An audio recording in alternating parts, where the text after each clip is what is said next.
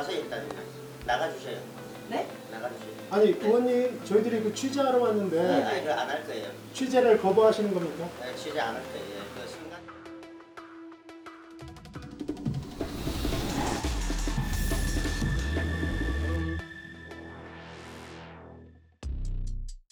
공직선거에 출마하는 후보자는 본인과 배우자는 물론 동거 중인 직계 좀비 속의 재산을 하나도 빠짐없이 신고해야 합니다.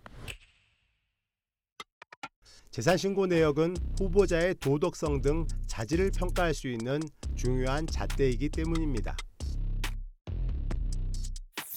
각 선거의 종류별로 후보자의 재산 내역은 20일에서 최장 25일간 공개됩니다. 이 기간이 지나면 재산 신고 내역이 진실인지 아니면 거짓인지 확인하기 어렵습니다.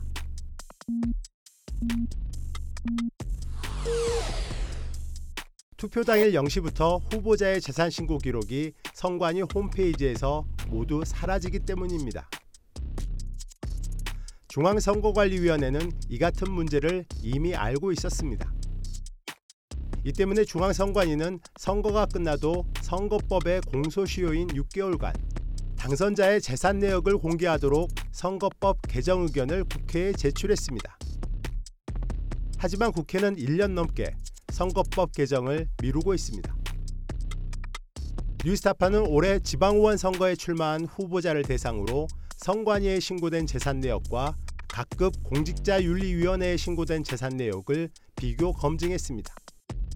원칙적으로 선관위와 공직자윤리위원회에 신고된 재산은 동일해야 합니다. 재산 신고 기준일과 재산 신고 항목이 똑같기 때문입니다. 그러나 검증 결과는 전혀 뜻밖이었습니다. 올해 6일 지방선거에서 광역 및 기초의원에 출마한 후보자는 6,896명. 이 가운데 1,954명은 올해 초 각급 공직자윤리위원회에 재산 내역을 신고했습니다. 그런데 전체 89.6%인 1,752명은 자신의 재산을 각각 다르게 신고했습니다. 재산 총액을 동일하게 신고한 후보자는 202명으로 10명 중 1명에 불과합니다. 575명은 선관위에 신고한 재산이 공직자윤리위원회에 신고한 재산보다 많았고 1177명은 줄었습니다.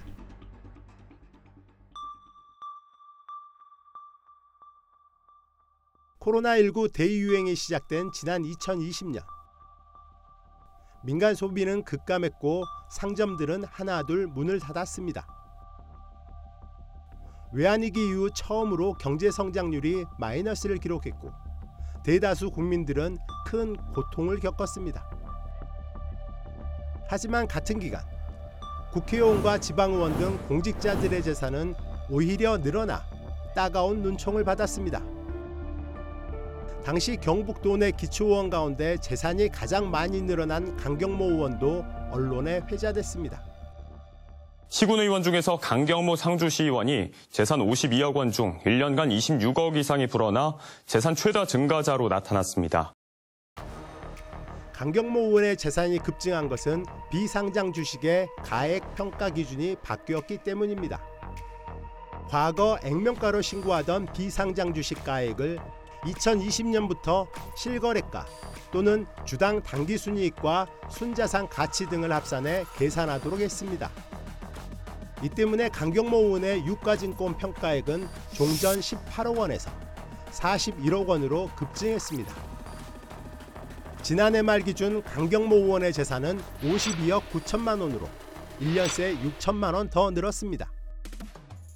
그런데 강경모 의원은 이번 지방선거에서 재산이 52억 9천만 원이 아니라 28억 2,900만 원이라고 선관위에 신고했습니다. 올해 공직자윤리위원회에 신고한 금액보다 24억 원 적었습니다. 재산 신고 내역 중 토지와 건물, 본인과 배우자의 예금과 채무 규모는 똑같았습니다. 하지만 1,100만 원 상당의 자녀 예금이 누락됐고 42억 원 상당의 비상장 주식 가치를 18억 원으로 축소 신고했습니다. 단순 실수라고 보기는 어렵습니다. 선관위와 공직자윤리위원회의 재산 신고 기준과 항목은 동일합니다. 재선에 도전하는 후보자들은 올해 초 공직자윤리위원회에 신고한 재산 내역을 선관위 양식에 맞춰 그대로 옮겨 적으면 됩니다. 그런데 강경모 의원은 비상장 주식을 액면가로 신고, 자신과 배우자의 재산 규모를 절반 수준으로 축소한 겁니다. 뉴스타파는 상주시 선관위에 이 같은 취재 내용을 알렸고 선관위는 조사에 착수했습니다. 선거법에 보면 재산을 허위로 신고하면 위반이 되긴 되, 돼요. 그래서 보니까 조금 위반 소지가 있는 것 같아요. 자료 제출 요구 공문을 냈어요. 일단 확인해 봐야 되겠습니다. 위반 소지는 있습니다. 뭐 당선 목적으로 고의로 만약에 노력했다면 그게 뭐 어떻게 우리가 조치를 해야 되죠. 당선 목적으로 허위로 재산 신고를 할 경우 5년 이하의 징역 또는 3천만 원 이하의 벌금에 처할 수 있습니다. 강경모 의원의 재산 신고 내역에는 이상한 점이 또 있습니다. 강경모 의원 부부는 태광건설, 태광종합건설, 재경개발 등 비상장 법인 세 곳의 주식을 보유 중이라고 선관위에 신고했습니다. 그러나 이 가운데 태광종합건설은 현재 존재하지 않는 회사입니다. 강경모 의원이 상주시 의회에 입성한 지 한 달 만인 2018년 8월 태광종합건설은 JK건설로 이름이 바뀌었습니다. 하지만 강경모 의원은 선관위는 물론 공직자윤리위원회에도 태광종합건설이 아닌 JK건설 주식을 보유했다는 사실을 밝히지 않았습니다. 뉴스타파 취재 결과 강경모 의원은 JK건설 주식 100%를 소유하고 있습니다. 건설사를 운영을 하면서 의원직을 같이 겸임을 해도 그 될까요? 하지 말까요, 그만? 뭐두개 중에 하나는 안 하는 게 맞는 거 아닙니까? 거의 안 해요, 내가. 관여도 아니, 안 하고. 아니 회사 지분을 다 팔고 네, 의원직만 충실히 아, 하든 자. 아니면은 이게, 음, 이게 누가 음. 이거를 살 사람도 잘 없고요, 이 촌에서. 네. 그거를 뭐 누가 가지고 가라 해도 주식을 안 네. 사잖아요, 이거는. 뉴스타파는 상주시청 계약정보공개 시스템에서 JK건설로 이름을 바꾼 이유를 찾아냈습니다. JK건설은 강경모 의원의 임기 동안 상주시로부터 모두 6억 원 상당의 공사 6건을 수주했습니다.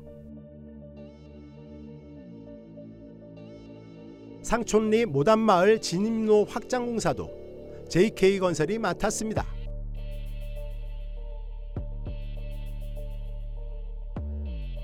올해 6월에는 붉은 깃발이 꽂혀 있는 양쪽으로 도로를 넓히는 공사를 4,300만 원에 따냈습니다. 지방계약법은 지방의원 본인과 배우자, 직계 좀비 속의 지분이 50% 이상인 법인은 해당 지방자치단체와 영리 목적의 계약을 하지 못하도록 금지하고 있습니다. 강경모 의원이 태광종합건설이 아닌 JK건설의 주식 보유 현황을 신고했다면 JK건설은 상주시와 공사 계약을 맺을 수 없었습니다. 즉 상주시로부터 계속 공사를 따내기 위해 회사 이름을 바꾸고 없어진 태광종합건설 명의로 재산 신고를 한 겁니다. 뉴스타파는 지난 5일 상주시 의회에서 강경모 의원을 다시 만났습니다.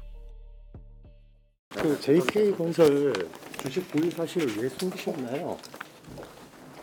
아, 이거 끝나고 아니, 얘기합시다. 아니 그러니까 JK건설 주식 보유 사실을 왜 숨기셨어요? 어? 태광 종합건설이라는 회사는 없어지고 JK건설로 이름이 바뀌었잖아요. 그런데 의회, 왜 중- 의회 중이니까. 아니 의회 중에 지금 정회 중이잖아요. 아, 좀 네, 중이니까 네. 나중에 얘기하세요. 그만하니까. 왜 재산 신고를 허위로 하셨어요? 그만하세요. 네? 선거에 출마하면서 재산을 24억 원이나 축소 신고하고 지방 계약법을 위반하면서까지 이득을 취한 강경모 의원.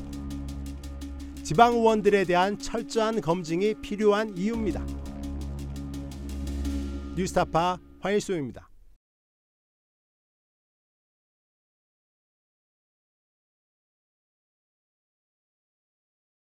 내 목숨을 걸어서라도 지키려고 하는 것은 국가가 아니야. 난 분명히 소위 애국 이런 것이 아니야. 진실이야.